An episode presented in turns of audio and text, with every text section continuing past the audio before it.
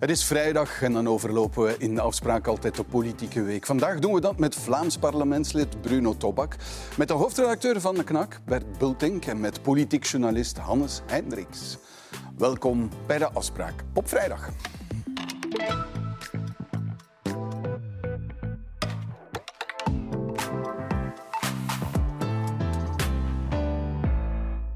Goedenavond allemaal. Goedenavond Bruno Tobak. Bedankt voor de souplesse. Want het is door het ontslag van uw voorzitter ehm, dat we ook van gast gewisseld hebben. Normaal zat de voorzitter van Groen op, deze, of op uw plaats. Maar uh, dank dat u wou inspringen uh, voor deze uitzending. Ik zou ja, zeggen graag gedaan, maar... Uh... Ja, ik vermoed het inderdaad. Maar goed, laten we inderdaad... Want vanavond um, tijdens het journaal raakte bekend dat Conor Rousseau, de voorzitter van Vooruit, ontslag nam. En hij deed dat ehm, met een kleine persconferentie. En ik stel voor dat we even luisteren naar Conor Rousseau. Maar aan een heksenjacht op. Mijn privéleven, na een zeer lelijke, zware fout die ik gemaakt heb, waar ik mij voor schaam, waar ik mij nogmaals voor wil excuseren. Uit de grond van mijn hart, is de situatie toch veranderd. Het gedoe rond mijn persoon leidt vandaag af van die essentie. Het gaat te veel over mij en het gaat niet meer over waarvooruit voor strijd. Het gaat niet meer over die strijd voor betere lonen, voor de mensen hun portemonnee, voor de mensen hun gezondheid, voor hun veiligheid. Over die strijd tegen extreem rechts die zo belangrijk zal zijn als we niet terug willen gecatapulteerd worden naar de middeleeuwen. Het gaat te veel over ruis en gedoe rond mij. Omdat ik de opdracht van sociaaldemocraten en socialisten in dit land zo belangrijk vind. Omdat de uitdagingen nog nooit zo belangrijk zijn geweest, mag mijn persoon die uitdagingen niet in de weg staan. We hebben een fantastische ploeg gecreëerd. We hebben fantastische ministers, fantastische fracties. Die ploeg hangt sterker aan één, meer dan ooit. En daarom heb ik ook besloten dat die strijd zal doorgaan, maar zonder mij als voorzitter van Vooruit. Ik neem per direct ontslag als voorzitter van Vooruit. Ja, Bruno Tobak, aan deze mededeling ging een partijbureau van vooraf. Hoe was de sfeer daar? Zoals u zich kan voorstellen, uh, denk ik. Ik denk dat we het allemaal betreuren uh, dat dit is uh, gebeurd. Um, ik denk dat we ook allemaal, ik denk dat niet, we hebben, we betreuren allemaal dat hij vertrokken is. Als er op dat partijbureau zou gestemd geweest zijn, maar die kans hebben we niet gekregen, die kans heeft hij ons ook niet gegeven, dan had hij een meerderheid van 90% gekregen om te blijven. Um, maar goed, het is, het is niet zo, dus dat was zeker niet een vrolijk partijbureau. Is die vraag ook hardop gesteld, voorzitter blijf? Die vraag is door verschillende. Wel, hij heeft heel duidelijk van in het begin gezegd van je moet mij niet proberen overtuigen. Uh, dat heeft heel veel mensen niet tegengehouden om te zeggen dat het voor ons niet hoefde en dat we liever zouden hebben dat hij bleef, um, omdat we zijn werk bijzonder appreciëren. Omdat inderdaad als eerste voorzitter in lange tijd erin gelukt is om een partij die het heel moeilijk had, die met zichzelf worstelde, waar heel veel interne conflicten waren, om daar echt een groep mensen van te maken die samenwerkt, die wil samenwerken, die ook een heel duidelijk inhoudelijk project heeft. Dus ja, niemand wou dit, uh, wou dit zien gebeuren. En, uh, maar goed, het was wel heel duidelijk dat we niet gingen mogen stemmen, jammer genoeg. Hoe is het met uh, Conor Rousseau zelf? Ja, uh, zoals u zich kan voorstellen, na de, na de zes maanden die hij achter de rug heeft, waarin hij inderdaad op alle mogelijke manieren persoonlijk is, uh, is aangevallen op dingen waarvan voor 99% uh, ondertussen is gebleken dat ze helemaal op niks sloegen, ondanks het feit dat men letterlijk bijna dagelijks onder de brievenbus en achter de haag en met het aan de telefoon zat. En een, uh, en een domme uitschuiver die hij zichzelf denk ik ook wel heel erg verwijt. Uh, en niet onterecht trouwens. Um, maar goed, zijn persoonlijke, zijn persoonlijke gevoelens die moeten we hem zelf vragen. Dat is niet aan mij. Bert Bultink, um, ontslag terecht? Vraagteken? Als je dat woord terecht mag gebruiken op dit moment? Wel, als hij zelf ontslag neemt, dan is het altijd terecht. Hè, als het zijn eigen keuze is. Um, ik was uh, iets wat verrast dat, het, uh, dat hij het heeft gedaan, eigenlijk. Uh, ik dacht Uh, hele lange tijd van niet. Toen op een gegeven moment het bericht kwam dat er een bijzonder partijbureau was, een extra partijbureau was, dan kon je wel al vermoeden hoe laat het was. Dus dan, dan ging het ineens snel. Maar ik denk wel dat hij hier een verstandige keuze heeft gemaakt. Dat denk ik wel, zowel voor hem als voor zijn partij. Ja, was u ook verrast? Um, ja, ik was wel verrast, vooral door de timing inderdaad. Omdat we uh, zowel gisteren als vandaag eigenlijk ja, de stilte bij partijgenoten van Conor Rousseau was oorverdovend. Hè. En als er dan toch iemand zijn mond opendeed of durfde open te doen, dan was het eigenlijk om de uitspraken toch een beetje te nuanceren of te zeggen ja, we hebben ze al veroordeeld, uh, sorry. Um, dat blijkt ook uit de steun die er was op het partijbureau. Ja, inderdaad, nog steeds. En ik, vind dat, ik blijf dat een beetje een, een raar signaal vinden. Maar goed, Conor heeft blijkbaar zelf toch zijn conclusies uh, getrokken dat hij uh, zo alleszins niet als voorzitter met die partij naar de verkiezingen kon. En dat ja, dit incident gewoon aan hem zou blijven kleven in alle debatten die hij zou voeren met bijvoorbeeld Vlaams Belang. Ja, waarom heeft dat ontslag zo lang geduurd vanuit die redenering uh, dan? Was dat idee nog niet doorgedrongen een paar dagen geleden? Maar ja, kijk, nu vraagt u, vraagt u wat heeft iedereen gedacht. Um, kijk, voor ons is het heel simpel. Er is niemand binnen, binnen vooruit die uh, blij was met die uitspraken. Ook al niet toen we ze nog maar schematisch hoorden. maar Conor is daar altijd bijzonder open over geweest. Um, in de mate dat hij dat kon zijn over het feit dat hij een stomiteit had gemaakt, uh, over het feit dat hij daar um, uit, uh, uit de bocht was gegaan. Dus we wisten dat. Ehm, we hadden daar op zich, dat is ook heel duidelijk gezegd, heel veel mensen hebben dat ook intern gezegd, dat dat fout was. Aan de andere kant, er was ook bijzonder veel begrip voor de situatie waarin men hem gedurende een hele zomer op heel persoonlijke, intieme dingen heeft willen achtervolgen en proberen, uh, proberen zwart te maken. Letterlijk zwart te maken, want er klopte bijzonder weinig van. En dus er was heel veel strijdbaarheid uh, in, in die partij om te zeggen, we gaan hier niet aan toegeven. Is dat terecht? Is dat juist? Is dat een verstandige politiek-strategische keuze? Dat weet ik zelfs niet. Voor ons was dat heel menselijk en, en heeft dat geprimeerd. Meneer Tobak, u zegt uh, hij is daar altijd zeer open over geweest. Ik denk dat net het probleem van Conor Rousseau is geweest dat hij niet open genoeg is geweest.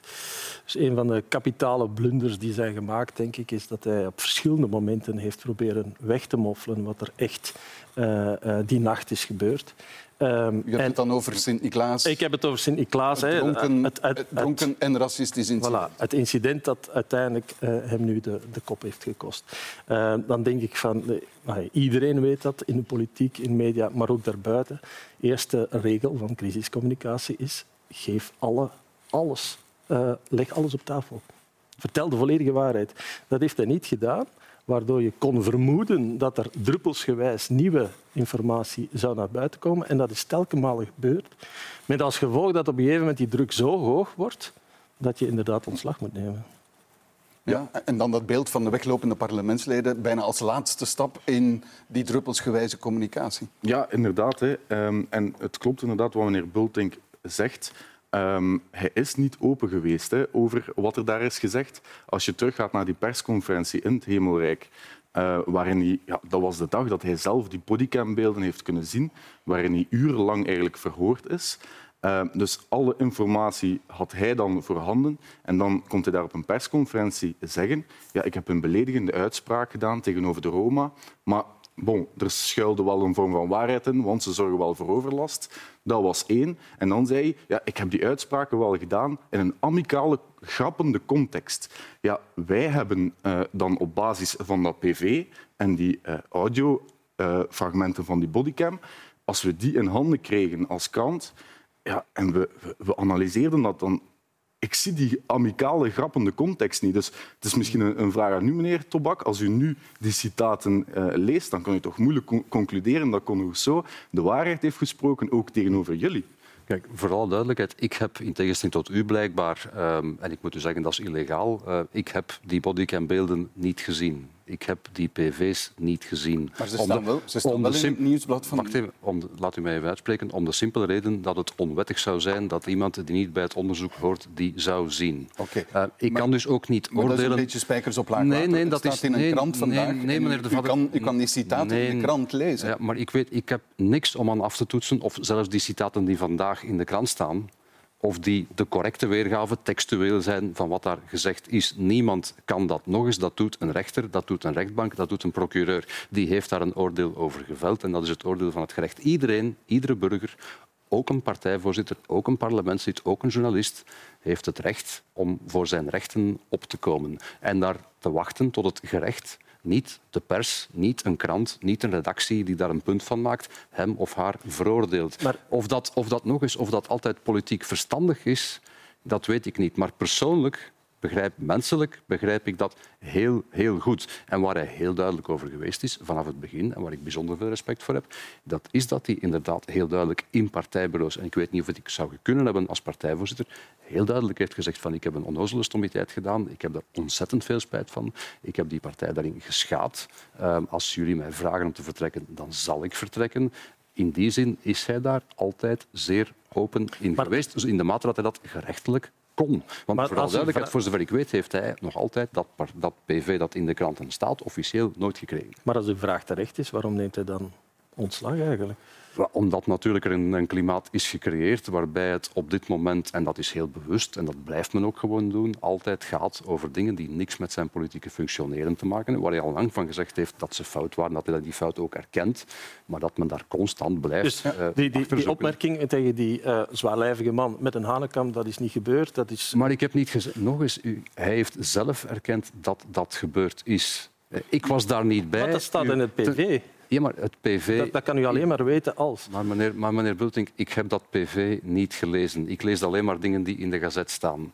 Uh, de gazet, nog eens, heeft hier nu een punt van gemaakt om dat te blijven schrijven en dat uit te zoeken, ondanks het feit dat iemand te lang zijn fout had erkend. Voor mij is dat hoofdstuk afgesloten. Wat Conor Rousseau vandaag doet, is zeggen van kijk, men gaat mij blijkbaar niet gunnen om het ook nog over de inhoudelijke politieke boodschap van mijn partij te hebben. Dat hindert uh, de toekomst van die partij, dat hindert de werking van die partij, dat hindert, hindert onze mogelijkheid om aan politiek te doen in het belang van mensen voor wie we willen opkomen. En het siert hem onvoorstelbaar dat hij daar de persoonlijke okay. keuze maakt en zegt van voor mij stopt het dan. Die krant is Hannes Hendricks van het Nieuwsblad. Hè. Laten we het dan ook maar meteen... Uh, vindt u dat u ook had moeten stoppen op het moment dat het voor Conor Rousseau en voor vooruit afgesloten was. Nee, nee, totaal niet eigenlijk. Eh, we hebben het al over die persconferentie gehad. Wij hoorden daar een, een, voorzitter van een politieke partij die een racistische uitspraak, die hij toen wel inderdaad erkende, gebruikte om een politiek statement te maken. Hij wilde die letterlijke uitspraak niet herhalen. Ja, dan vind ik het het normale journalistieke reflex dat we nagaan van ja, wat is er daar nu eigenlijk echt gezegd en gebeurd. En is de, de toon die dan uiteindelijk in de letterlijke citaten die u publiceert, maakt dat een verschil ja, volgens u? Tuurlijk, ja, ja. omdat hij zelf zegt dat het een amicale, grappende sfeer is gebeurd. Maar als je um, alle citaten op elkaar stapelt ja. uh, over de Roma-gemeenschap, over het gebruik van een matrak op die Roma-gemeenschap. Hij gebruikt de termen uh, bruin gespuis, bruin mannen. Hij uh, prijst een vriendin in letterlijke bewoordingen. Over, over, dat citaat misschien toch even, want het staat vandaag opnieuw bij jullie op de website. Ik haal het er even bij, meneer Tobak, want het doet er eigenlijk toe. Um, Conor Rousseau zou volgens het nieuwsblad en citaat letterlijk gezegd hebben over de vriendin die bij hem is, als je afgezogen wilt worden, dan moet je bij haar zijn. Ik ga naar huis, heeft hij tegen de politieagenten uh, gezegd. Ja. Wat zegt u dan? Dit is toch seksisme? Dit is in elk geval niet het soort uitspraak dat ik zou doen en ik ga dat niet goedkeuren. Aan de andere kant, als dit wettelijk verboden zou zijn, uh, zou worden, dan kan ik u wel garanderen, en ik heb jarenlang in cafés in Leuven gewerkt, dat als dit wettelijk verboden zou zijn, dan is er nu paniek in alle cafés in Vlaanderen. Ja, want, daar, want, dit, want, dit, heb ik wel heel vaker gehoord. Ik ja. ben het er met, ben met Vaker van partijvoorzitters gehoord? Maar dat ging ik nu, dat, als u mij mijn zin had laten afmaken, had ik dat gezegd. Als partijvoorzitter moet je daar op dat moment in die toestand ook gewoon niet zijn, amicaal of niet. Dus dat heeft hij een fout in gedaan. En ik heb er ook geen maar u kan toch niet ontkennen dat er een soort van escalatie is geweest. Iedere keer dat er nieuwe brokjes informatie naar buiten kwamen, werd het erger. En was het inderdaad van een, goh, iets dat misschien een foute grap was, bleek het toch alsmaar consistenter een verhaal te zijn waarin ja, inderdaad racistische uitspraken eigenlijk niet zo grappig en alsmaar minder grappig werden. Dat kan u toch niet ontkennen? Maar ik heb ook niet gezegd dat ik een van die dingen grappig vind. Ik heb alleen maar gezegd dat ik daar niet, van, niet bij was die avond, gelukkig maar. Um, ik ga ook niet op café in Sint-Niklaas, maar u en, en u en u. Maar u bent een beetje mist aan het spuien over dat verhaal. Maar, dan denk maar, van, ja, maar hoe kan ik nu in, meneer Bulting, hoe kan ik nu in godsnaam mist spuien over iets dat in een krant staat? Dus ik heb die nee, uitspraken... Van, ik, ik weet die, niet dat het zo is. Ik ga die ik heb de sfeer in dat café niet gezien. Ik heb die uitspraken gelezen. Ik heb geen enkel probleem om te zeggen dat die compleet over de schreef zijn en fout zijn. Ook niet tegen Conor Rousseau om dat te zeggen, dat die compleet over de schreef gaan en er een fout is gegaan. Dat heeft hij trouwens ook zelf erkend. Maar u vindt de vraag, is, de, vraag is, de, vraag is, de vraag is, ga je iedereen die ooit dit soort van eh, dingen heeft gedaan op een zat moment zijn tweede kans ontzeggen? En daar is mijn antwoord. Als mens als socialist, nee, ik ben voor die tweede kans. En ik vind dat die dan niet moet achtervolgd worden door mensen die allerlei interpretaties maken. Maar- dat klinkt allemaal niet amicaal. Dat is, dat is Hij niet heeft een tweede kans. Hè. Voorlopig is hij nog altijd lijsttrekker eh, eh, voor de Dat, ook dat is, ook dat, voor u, daar maakt u een interpretatie. Nee, nee, Eh, is voorlopig. Ja, maar ja, goed. het- bon. Laten we, laten we misschien even de- een context erbij schetsen. Want natuurlijk het incident in Sint-Niklaas, het dronken incident, is één in een reeks van incidenten waarbij de voorzitter toch in opspraak is eh, gekomen. We zetten een paar dingen op een rijtje.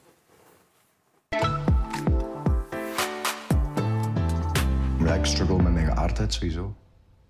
Dus, eh, en op zich is dat... We zijn fucking 2023, geen issue. Maar voor mijzelf... Ja, is het iets waar ik het... eh, waar ik het, het is al beter dan, dan een paar jaar geleden, maar, maar waar ik het echt nog altijd gigantisch lastig mee heb. Ik ben zelf maar betrokken geweest bij één aangifte, voor alle duidelijkheid. We moeten de juiste termen ook gebruiken, bij één aangifte. Dat is onderzocht geweest en dat onderzoek heeft uitgewezen dat er geen feiten waren. Dat is geseponeerd. Dus de rechterlijke macht moet maar doen wat ze moet doen. Hè. Ik ben op een bepaald moment met een aantal agenten hier ter plaatse ehm, om zes uur s ochtends ehm, in, een, eh, in een dronken bui aan de praat geraakt. Daarin heb ik ehm, de frustratie, de bezorgdheid van vele mensen hier in de buurt op een echt foute manier geuit. Punt. We hebben er al over gecommuniceerd. Conor heeft zijn excuses aangeboden over die uitspraken. Dat is denk ik zeer duidelijk. Daar is niks aan veranderd. Het waren foute uitspraken. Excuses aangeboden, er is een straf uitgesproken. Conor zal al die sancties uiteraard uitvoeren. En daarmee is denk ik alles gezegd. Ja, dat was eh, Melissa de Prata gisteren nog in het parlement. Anders Hendricks, vandaag raakte ook bekend dat de voorzitter, ehm, de ex-voorzitter moet ik intussen zeggen, niet welkom was bij een Gentse onderneming waar hij langs ging gaan. En de onderneming liet weten wat de voorzitter, of wat Conor Rousseau heeft gezegd, is niet waar wij voor staan. Als ondernemers al hun waarde beter naar voren schuiven dan een progressieve partij, wat zegt dat dan? Ja, dat is inderdaad een, een heel pijnlijke. Hè. En ja, het was het gevoel dat je toch kreeg rond die uitspraken van Conor Rousseau, die dan eh, letterlijk gepubliceerd waren, die racistische, seksistische, dat daar... Ja, dat ging gewoon op hem blijven kleven. Eh, je, je merkte dat ja, als Tom van Grieken, toch geen koorknaap, eh, in Villa Politica komt zeggen dat die uitspraken, eh, die racistische uitspraken, ver over de schreef zijn, ja, dan heb je wel een probleem. Hè. Dan Oh, denk- ironie. ja, inderdaad. Eh, de ideale wereld eh, kon er een puntje aan zuigen. Ehm, en inderdaad, als dan ondernemersorganisatie zegt ja, Conor Rousseau is er niet meer welkom, ehm, ja, riskeer je dat die, die bal aan het rollen gaat en, en steeds meer organisaties zeggen ja, met, met, met die uitspraken kunnen wij ons echt niet associëren. Heeft dat een rol gespeeld, meneer Tobak? Dat soort incidenten? Ja, de incidenten. eh, ik, ik heb alle respect voor dat bedrijf eh, dat het daarmee eh, ook zelf een boodschap wil sturen. Want laat ons eerlijk zijn, daarvoor dient dat soort van statement. Ehm, maar je merkt inderdaad dat als je in een positie komt dat eh zelfs Tom van Grieken probeert te scoren eh, op, jou, op jouw kap omwille van een aantal fouten die je gemaakt hebt, dan kan ik er best inkomen. En dat is ook wat er vandaag is gebeurd. Dat je zegt van op die manier wordt politiek functioneren Ja. moeilijk. Hè? Een van de sterkste kwaliteiten van, van Conor Rousseau is van in het begin geweest dat hij heel goed met sociale media was, maar vooral ook in de aanval tegenover het Vlaams Belang. Dat hij het een zeer sterk verhaal. Hij, hij, hij deed dat heel goed, heel kundig. En hij was een van de enigen die het überhaupt aandurfde om met, eh, met Tom van Grieken in de clinch te gaan. Maar dat valt nu weg. En dat is wel een heel belangrijk onderdeel. Dat, daar kon hij niet meer op kapitaliseren, daar kon hij niet meer op, eh, op campaignen. En dan wordt het wel heel moeilijk natuurlijk. Want Terwijl, terwijl net bijvoorbeeld het naar voren schuiven van Freya van den Bossen als lijsttrekker in Oost-Vlaanderen voor de Kamer in het kader werd geplaatst door Conor Rousseau Van de in de strijd dossiers. tegen Vlaams Belang. Ja, ja, ja. Dat, en de ethische dossiers. Dus ah, je bedoelt, dat is heel belangrijk om dat te kunnen doen. En antiracisme is al decennia een, een, een zwaartepunt van, van het socialisme in Vlaanderen. En ook daarbuiten trouwens. Uh, en ja, als dat, als dat kernpunt begint uh, te wankelen, of als je dat niet meer kunt uitspelen, dan wordt het wel heel moeilijk. U, uw vader, Louis Tobak, heeft uh, in een interview in het laatste nieuws ter verdediging van uw voorzitter, van Conor Rousseau, nog gezegd in ons diepste binnenste zijn we waarschijnlijk allemaal een beetje racist. Gaat u akkoord met zijn woorden? Ik kan niet in uw diepste binnenste kijken, meneer De Vadder. Nee, maar bent u het dan, vindt u dat dat klopt? Ik heb nog nooit in mijn leven een commentaar gegeven op uitspraken van mijn vader. Ik ga er ook niet mee beginnen. Dat, is, dat heeft mij altijd een slecht idee geleken en dat blijft mij vandaag nog altijd een slecht idee het spijt, het spijt me dat het net uw vader is, maar als, als politicus... Nog mij niet, hè, voor alle duidelijkheid. Nee, nee, ik weet het, maar dat u er geen commentaar op wil geven. Want het is wel opvallend dat dat de verdediging was van Conor Rousseau. Kijk, iedereen gebruikt zijn eigen argumenten. Uh, ik zal alleen commentaar geven op de mijne. Maar u zou het niet gebruiken, dat argument? Ik zou mijn eigen argumenten gebruiken. Ja? Anne Hendricks, wat, wat, wat, vond u van die uitspraak van, ja, ik, van uh, ik vond het een, een heel pijnlijk interview, eerlijk gezegd. En ook het interview dat Ginny Bales uh, vandaag heeft gegeven, waarin ze dan een, een uitspraak doet van ja, um, ik ben ook bruine aap genoemd, maar niet iedereen meent dat. Uh, ik denk als je Conor Rousseau wil gaan verdedigen um, in, in, zijn uitspraken, dat dat echt niet de juiste strategie is voor de, voor de vooruit uh, medewerkers en partijgenoten. Ik kreeg zo'n beetje het gevoel, ja, when in a hole, stop digging, hè, jongens. Allee, je maakt dit alleen maar erger. Want het, het siert Conor Rousseau, vind ik persoonlijk, dat als je strategie is, we willen stemmen van extreem rechts, van Vlaamse Belang gaan afsnoepen, um, Rousseau heeft voor, zichzelf geconcludeerd dat hij die strijd heel moeilijk nu nog kan voeren, gegeven wat er, wat er gebeurd is.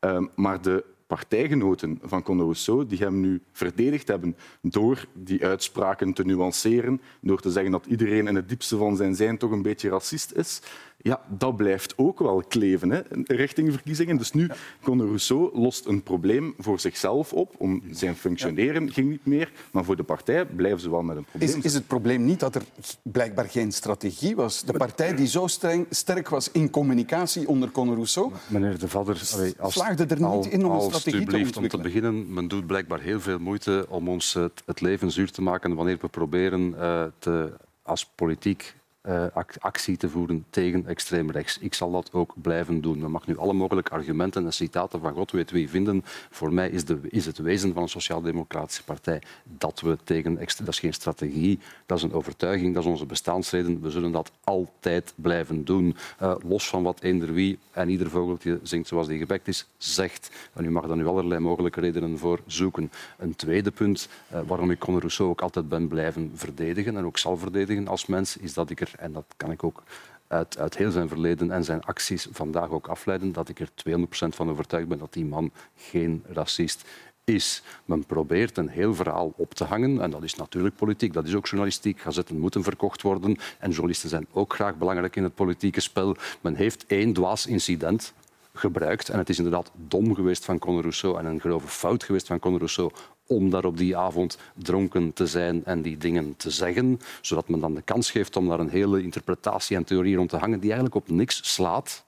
Uh, om, het, om, hem dan het leven en het werken moeilijk te maken. En ik vind dat bijzonder jammer. Ik vind het bijzonder jammer dat hij dat gedaan heeft. En ik heb ook geen moeite mee, ik heb hem dat al vaak gezegd. Maar ik vind het ook bijzonder opmerkelijk om vast te stellen dat men daar blijkbaar een heel, een heel veel aan gelegen is om een verhaal te bouwen dat u nu niet meer kan werken tegen extreem rechts. Ik kan u zeggen, we gaan het met die hele groep, met heel dat team van vooruit, blijven doen en met de volle overtuiging. Ik ben het eens met mijn collega dat de verdedigingslijn die u kiest niet de beste is eigenlijk. Ik vond eigenlijk dat Conor Rousseau daarnet uh, tijdens zijn uh, persmoment eigenlijk vrij goed deed. Uh, uh, zeer open. Uh, inderdaad, een tweede kans en zo verder. Dat allemaal, oh, het is een beetje opgeblazen. Het is, dat, dat, kan je zeggen vanuit zijn perspectief. Maar nu alles gaan minimaliseren en zeggen het heeft misschien niet plaatsgevonden en, en we weten niet wat dat er is gebeurd. Dat lijkt me niet zo verstandig. Het is nu gewoon... Maar u, u hoort, meneer Bulting, u hoort blijkbaar alleen wat u wil horen. Hè? Ik heb u al tien keer gezegd, hij heeft daar een dwaze stomiteit gedaan en ik heb hem dat aan hem en aan u en hier vooral die kijkers gezegd. Mm -hmm. Ik heb hier niks geminimaliseerd. U bent aan het fabriceren dat ik het minimaliseer. Hoe vaak moet ik nu nog zeggen dat hij daar niet had moeten zijn, dat hij daar domme dingen heeft gezegd op een fout moment, op een verkeerde plaats. Ik minimaliseer niks. Wat ik niet doe, is toelaten dat men dan opblaast en blijft uitmelken tot in de laatste komma. Want dan zeg ik u, dan moet je driekwart van de cafés in Vlaanderen sluiten, want er wordt nog wel veel meer verkondigd. Dat ook allemaal dingen die ik voor alle duidelijkheid veroordeel, betreur en, jammer vind en die mensen beter niet zouden en zeggen. Zeg, en dan zeg ik u dat hij misschien van in het begin direct de volledige waarheid had moeten vertellen. Iets, iets anders, meneer Bultink, want u hebt ooit geschreven racistische stereotypen diep in uh-huh. de Vlaamse DNA ingebakken. Ja, waarmee ik gelijk, dat klinkt bijna als een citaat dat ik net heb gehoord. Ja. Waar, waarmee ik eh, eh, altijd eh, heb bedoeld dat het diep geworteld is in de Vlaamse samenleving. Ja, ik, uh, en Conor Rousseau is daar een voorbeeld van dan? Uh, dat weet ik zelfs niet. Ik, dat is heel duidelijk een racistische opmerking geweest. Uh, ik denk om uh, aan te tonen dat iemand echt een racistisch persoon is, als, dat je een patroon moet hebben.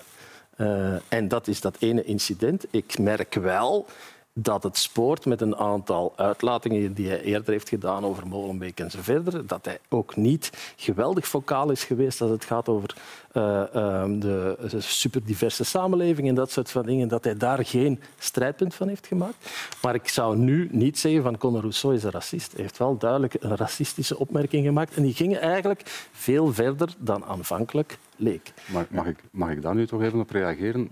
Het feit dat je vaststelt en erkent dat er in Molenbeek een samenlevingsprobleem is, is mhm. geen racisme. Nee, dat, is een, dat is een maatschappelijke vaststelling. Nee, maar u maakt er alweer een amalgaam in waarbij nee. het allemaal koppelt. Het feit dat je dat vaststelt, dat je een maatschappelijk probleem vaststelt in Molenbeek, dat in de eerste plaats bijzonder schadelijk is voor de mensen in Molenbeek zelf, mhm. dat is gewoon een realiteit. Het feit dat je vaststelt dat een diverse samenleving een verrijking is, maar tegelijkertijd ook een hoop problemen en moeilijkheden met zich meebrengt die we als politiek moeten aanpakken. die verrijking hoor ik hem veel minder geen, eigenlijk. Maar kijk, iedereen heeft zijn eigen prioriteiten en zijn eigen toon, maar de waarheid is vandaag dat als we niet de problemen aanpakken, dat ook de verrijking verloren zal gaan. Want dat we gaan eindigen in heel opgesplitste, gescheiden Daar ben ik het mee eens. En dus je moet, je moet, maar dan mensen, moet je, je moet mensen niet... Je moet mensen zoals Ik ben ervan overtuigd dat je een, een, diverse samenleving. Ten eerste, we gaan nooit de diverse samenleving meer kunnen veranderen. Dat is vandaag zo. En dat kan een verrijking zijn,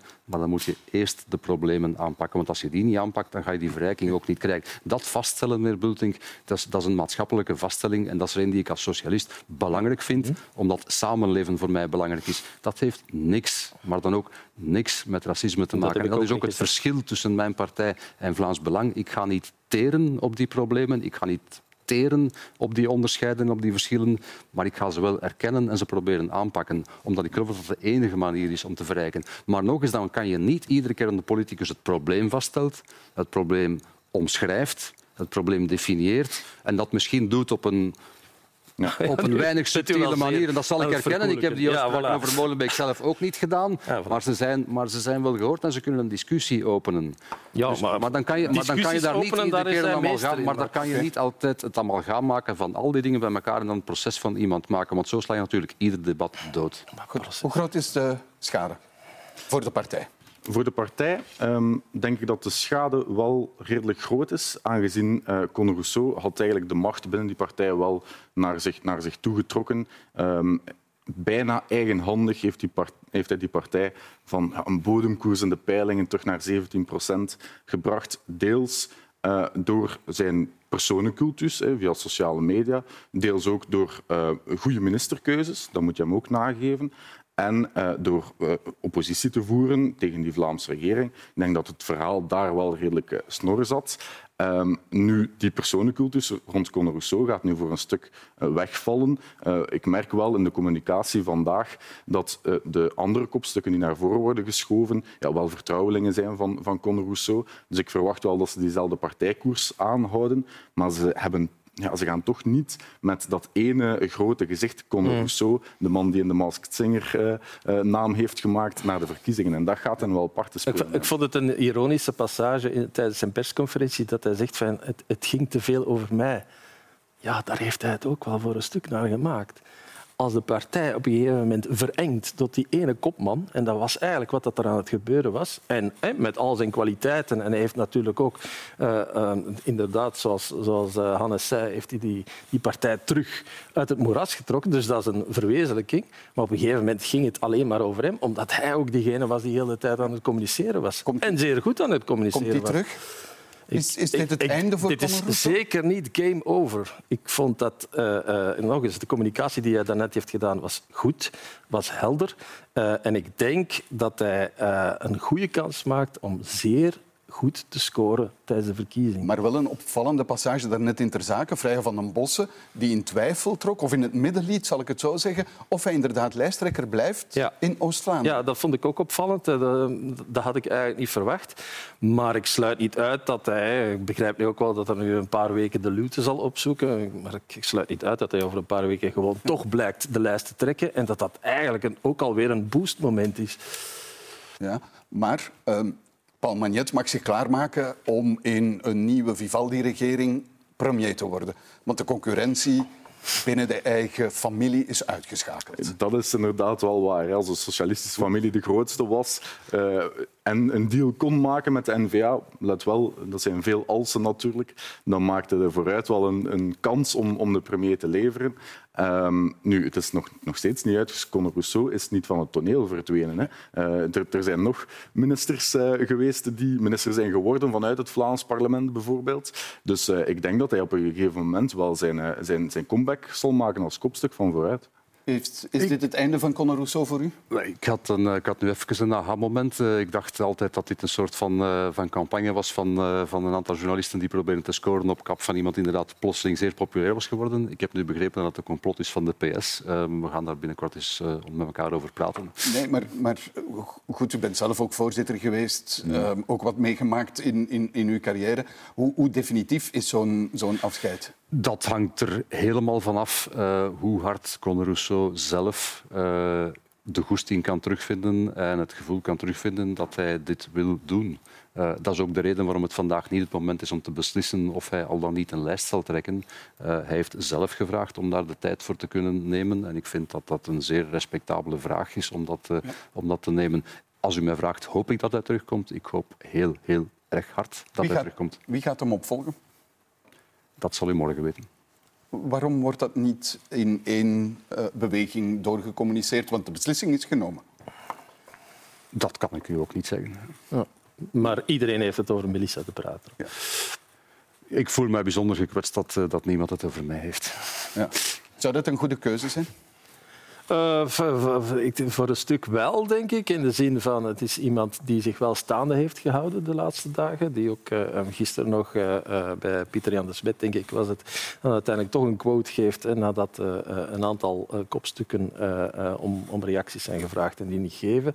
Ehm, het is nog wel vrij jong. Het is even jong of oud als, als de voorzitter die afgetreden Als Conor Rousseau, ja. Maar ik denk wel dat ze nog niet dezelfde um, ervaring heeft qua communicatie. En dat ze ook... Uh, nog niet uh, uh, envergure heeft, laat ik zeggen. Maar dat wil niet zeggen dat dat niet kan komen. Vindt u, zou u het een goede keuze vinden, mocht het Melissa de Prater Het is een beetje de, de compagnon de route van, van Conor Rousseau. Ze zijn samen ook op tour geweest door West-Vlaanderen. Um, dus ik denk dat ze inhoudelijk heel, heel dicht bij Conor Rousseau aanleunt. En als uh, fractieleidster in, uh, in de Kamer heb ik haar toch tussenkomsten zien doen die ik andere fractieleiders niet zie doen. Dus in die zin denk ik, ja, ze staat ook voor verjonging, dezelfde lijn als Conor Rousseau. Um, dan denk ik dat dat vooruit, voor vooruit misschien wel ja. een van de beste opties is. U, u wil er niets over zeggen, maar wat is volgens u de taak van de nieuwe voorzitter? die, die, wat, wat moet hij nu doen in de eerste plaats? Wat zijn de prioriteiten? Maar onze prioriteit is, is campagne voeren uh, voor, een, uh, voor een volgende legislatuur en duidelijk maken dat we inderdaad het verschil kunnen maken in domeinen waar we... herstellen hoort daar niet bij? Maar het vertrouwen herstellen bij ons is zeer groot. En een verkiezingscampagne en politiek gaat altijd elke dag over het vertrouwen behouden van mensen en nieuwe mensen overtuigen. Van het feit dat wij een verschil kunnen maken, dat we dat willen maken als groep rond thema's zoals koopkracht, rond thema's zoals zorg, rond al de dingen waar we eigenlijk al een heel jaar en drie jaar lang eigenlijk al u, aan u het presteren het zijn, mag ik u zeggen. Want vooral duidelijkheid, het hele idee van dit is alleen maar Conor Rousseau geweest. Als ik kijk naar het werk dat Frank van den Broeken heeft gedaan tijdens COVID, maar ook vandaag, dat is niet alleen maar Conor Rousseau. Als ik kijk hoe Caroline Genet vandaag in het debat staat rond Israël en Palestina, Palestina, dat is niet alleen maar Conor Rousseau. Als je kijkt wat we in het Vlaams parlement doen, dat is niet alleen maar Conor Rousseau. En dus de uitdaging van de nieuwe voorzitter is inderdaad maken dat die groep die we hebben blijft werken zoals ze vandaag werkt, blijft inhoudelijke Maar je hebt het de prioriteiten hele tijd leggen. alleen over de partij. Ik heb het over de kiezer, waar het vertrouwen hersteld moet worden. Maar dat zullen, we, dat zullen we hoe dan ook altijd moeten doen. En dat zullen we altijd moeten elke dag verdienen. En daar gaan we ook voor blijven werken zoals we gisteren werkten en eergisteren werkten en vorig jaar werkten. Daar maakt dit op zich geen, eh, geen verschil. Het waren dolle maanden. Het is begonnen met Pipigate ehm, eind augustus. En sindsdien is het eigenlijk niet meer gestopt. Ja. Blijft dit allemaal hangen bij de kiezer? Goh, ik denk dat veel mensen nu naar de wedstrijd aan het kijken zijn als een... Ja, wat, gebeurt daar nu allemaal? En ik merk ook vanuit de, de partij van meneer Tobak eh, dat er dan bijvoorbeeld ook vaak naar de journalistiek wordt, wordt gekeken. Van ja, jullie eh, spitten dat allemaal uit en, en publiceren dat in de krant. Ja, sorry, maar het gaat wel altijd om relevante feiten. Hè. Een, een eh, gasten die op de minister van Justitie zijn verjaardagsfeestje tegen een politiecombi staan te plassen. Eh, een vooruitvoorzitter die weliswaar dronken deze uitspraken allemaal doet. Ja, dat is relevante informatie voor politici die ons land willen gaan leiden. Dus als je daar als kiezer dan mee geconfronteerd wordt, dan denk ik toch dat je een aantal keer slikt van zijn dat echt de mensen die het moeten gaan doen? Eh, dus ik vind persoonlijk dat het voor de hele wedstrijd, alle, alle politieke partijen, wel tot introspectie eh, noopt. Ja, Wat ik- zelfde mening? Eh, ja, wat ik vooral hoor is eh, dat eh, nogal wat mensen, meer dan ooit heb ik het gevoel, dat is een subjectief gevoel, eh, wordt ook wel een beetje onderbouwd door de peilingen, eh, meer mensen dan ooit niet weten voor wie ze gaan stemmen, voor wie ze kunnen stemmen. En ik denk ook dat dat een beetje ja, de achtergrond is geweest van wat er nu is gebeurd. Dat uh, uh, Conor Rousseau op een gegeven moment voelde van ja, inderdaad van 10% naar wat was 16,8 in, in, in, in de hoogste peiling. Uh, dat hebben we gerealiseerd, maar dat is terug naar beneden aan het gaan. en er was een, een, peiling in september die al een klein beetje minder was. En er is, ja, blijkbaar zijn er ook signalen dat het verder aan het dalen was. En dat zou ook meegespeeld hebben in deze beslissing dat je die, wat je hebt opgebouwd, dat je dat kunt recupereren door te vertrekken in dit Dat geval. is wat ik net bedoelde met niet alleen vertrouwen in de eigen team, maar, maar ook tegenover de kiezer. Maar ik, uh, ik ben het helemaal eens, en we zijn het nog niet, niet vaak eens geweest uh, vanavond, uh, maar ik ben het er helemaal mee eens dat inderdaad de kiezer verdient om het over andere dingen te kunnen hebben dan over dit soort van incidenten, of ze nu bij mijn partij of bij een andere partij zijn. En ik vind die stuk voor stuk allemaal jammer en betreurenswaardig. De enige vraag is of ze nu het enige relevante zijn, want ondertussen hebben we inderdaad wel een hele hoop problemen in Vlaanderen waar de politiek ook mee bezig is, of zou moeten mee bezig zijn. Ik nodig uit om in de Westhoek te gaan kijken naar de ellende die we daar vandaag hebben en die ook voor een stuk een gevolg is van beleid waar we het moeten over hebben. En dat eerlijk gezegd voor de mensen die daar betrokken zijn en slachtoffer zijn, honderdduizend keer belangrijker is dan de vraag wie er tegen een combi heeft geplast of wie er in een, in een café zatte dingen heeft verkondigd. En als ik één verwijt heb bij media, dan is het dat men te veel op het ene zoekt en vaak te weinig over de beleidsachtergrond, niet over de feiten, want die staan in de krant, maar te weinig over de beleidsachtergrond van de echte problemen kijkt. Is dat evenwichter? Is dat aan mij om te oordelen? Nee, maar ik kan me niet verwijten dat ik daar een mening over Ja. heb. Heeft u zich aangesproken, een van uw beiden? Ik echt niet. Nee. Ik denk dat wij heel de tijd met knak achtergronden geven en contexten en, en beleids... Ja? Het nieuwsblad? Ik had eh, echt ik had het verfrissend gevonden als Conor Rousseau gewoon op die persconferentie open kaart had gespeeld. En, dan was heel deze, deze shitshow, want dat vinden we zelf ook dat het is, hè, dan was die helemaal niet nodig geweest. En hadden wij vandaag een inhoudelijk debat over stikstof en over de watersnood kunnen hebben. En helaas, door ja, de politieke partijen zelf en hun communicatiestrategieën gebeurt dat niet. Je zag dat bij Vincent van Quickenborne trouwens ook. Hè. Dat, dat heeft weken aangesle aangesleept. Terwijl ik, ik, als journalist denk ik dan gewoon, cut the crap, je hebt iets fout gedaan, er is iets fout gebeurd. Communiceer daar open en eerlijk over en we gaan over naar de orde van de dag. Maar laat u mij nu eens toch één moment, dat is nu al de tweede of de derde ronde waarin het gaat, waarin ik het verwijt, alleen ik niet, want ik ben er op zich niet voor verantwoordelijk, het verwijt krijg of naar de politiek gekregen dat, dat politici de foute communicatiestrategieën hanteren. Dat zal af en toe wel zo zijn, ongetwijfeld. Maar als u communicatieadviseur wil worden, dan bent u, dan bent u altijd communicatieadviseur- welkom. het gaat maar, over maar debatten, maar debatten waarbij aan de ene kant de media, aan de andere kant de politiek proberen aan elkaar te bewijzen wie er de juiste communicatiestrategie heeft. Die Het hebben gaat qua over politieke... Die hebben Het gaat over bepaalde 0,0 dingen verzwijgen, een 0,0 andere framing politieke geven. relevantie voor de kiezer die met echte problemen zit. Het spijt mij zeer. U bent het niet eens. Nee, ik ben het totaal niet eens. Het, het, het, gaat niet over communicatiestrategie. Het gaat gewoon over wat hij gezegd heeft en dat hij het iedere keer heeft moeten bijstellen. Dat gaat niet over de strategie erachter, dat gaat over wat er gezegd is, de woorden die gebruikt zijn. En iedere keer dat er nieuwe woorden gebruikt zijn, werd het verhaal, kreeg het een andere kleur. Tot op het moment dat het was van, goh, ja, misschien is, die, is het niet alleen een racistische uitspraak, is het misschien toch wel wat meer dan dat. Ja. Nog een, een, een het, ja, het einde van een tijdperk. Alle voorzitters die ooit onderhandeld hebben over de Vivaldi-regering zijn verdwenen nu. Ja, inderdaad. Een, jaar is een eeuwigheid in, politiek. En uh, er is zoveel gebeurd uh, in, in, de voorbije jaren. En bij elke partij had al zijn eigen dynamiek.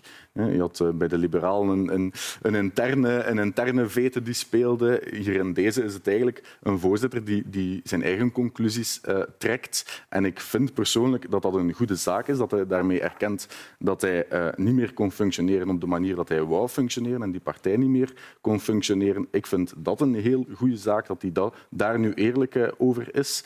Um, maar het, om heel eerlijk te zijn, ik vind het een beetje raar dat dan partijgenoten um, blijkbaar die analyse toch niet helemaal delen en dus vinden dat Conor Rousseau wel op zijn positie had moeten blijven zitten. Ja. Nog een laatste vraag, meneer Tobak. Uh, u werd genoemd als kandidaat om de Europese lijst te trekken. Dat is blijkbaar een voorstel van Conor Rousseau. Dreigt dat nu te verdwijnen met een nieuwe voorzitter? Of bent u nu de lijsttrekker voor de Europese lijst? Die is nog niet aangeduid. Eh, dus, en net zoals de nieuwe voorzitter zullen we dat aankondigen op het moment dat het zou aangeduid worden. Dit is nog niet het geval. U bent dat nog niet, die lijsttrekker? Er is, er is nog niemand. We hebben al onze congressen op 10 december, dus we hebben nog geen enkele lijsttrekker. Formeel, eerlijk gezegd, we hebben in een aantal provincies al keuzes gemaakt, in een aantal nog niet. En dus nog eens, we communiceren die dingen wanneer ze beslist worden. Ja. En mocht het u aangeboden worden, zou het u interesseren? Dat is een hypothetische vraag. En om nu eens een andere oude krokodil te, te noemen, Jean-Luc Dehane, die zei daar moet je nooit op antwoorden. Goed, bij deze wijze woorden zijn we aan het einde van deze afspraak op vrijdag. En daarmee is een eh, politieke dag misschien wel neergelegd. Netjes ook. En zoals altijd dank ik mijn gasten voor de deskundige hulp daarbij. Bruno Tobak, uh, Bert Bulting en Hannes Hendricks. En u, beste kijkers, dank dat u er opnieuw bij was. En tot volgende week.